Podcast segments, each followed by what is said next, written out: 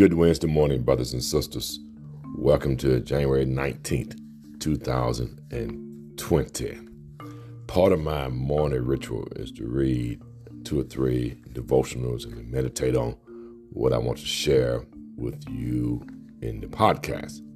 And this morning, the devotion from Dr. Charles Stanley really captivated my mind this morning.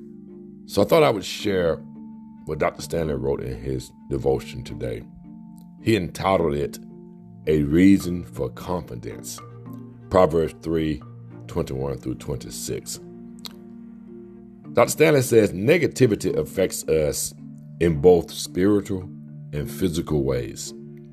Even simply spending time with a pessimistic individual can take a toll.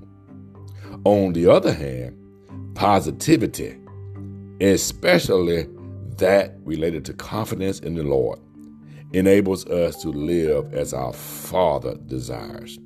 As God's children, we have every reason to live with assurance. His very presence is permanently within us, and He has granted us His peace, which passes all understanding. In addition, Stanley goes on to say, he promises to provide for our needs and empower us to obey and serve Him. Sometimes, however, we have trouble accepting and living in these spiritual blessings. When that's the case, we should purposefully take steps to develop confidence in our all powerful God. This begins with meditating on His Word and drawing near to Him in prayer. As we grow in our understanding of the Lord and His promises, our faith is strengthened and confidence in Him increases. The world, brothers and sisters, is full of distrust, fear, and uncertainty. Don't allow yourself to be influenced by negative messages that take your eyes off Christ. Focus on the truth of Scripture and put your confidence in Almighty God. Facing each day with His strength will drive away doubt and anxiety. You know, oftentimes people that tell you what you can't do are people who never tried what you're trying to do. So, therefore, it is a foreign concept to them. Or they were given the same opportunity in life and they failed at it. Therefore, they assume they couldn't do it, you can't do it. Focus your energy on the promises of God. He's with us, and I truly believe that we have many, many, many members who have failed to fully maximize their great potential in this world.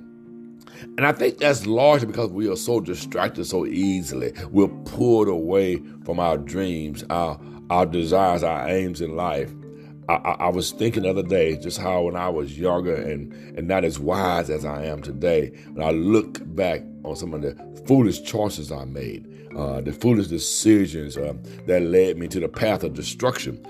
All of those decisions were tied up in my natural, my flesh, not remaining focused on God and hearing God's voice and God's voice alone. My brother mentioned in Sunday school about the whispers of Satan and how they impact you. If, if he can get you to just listen, just just enough to hear his voice and not hear God's voice, we get distracted. And so consequently, we find ourselves missing wonderful opportunities that the Lord has placed before us, blessings that befall us if we would yet trust Him.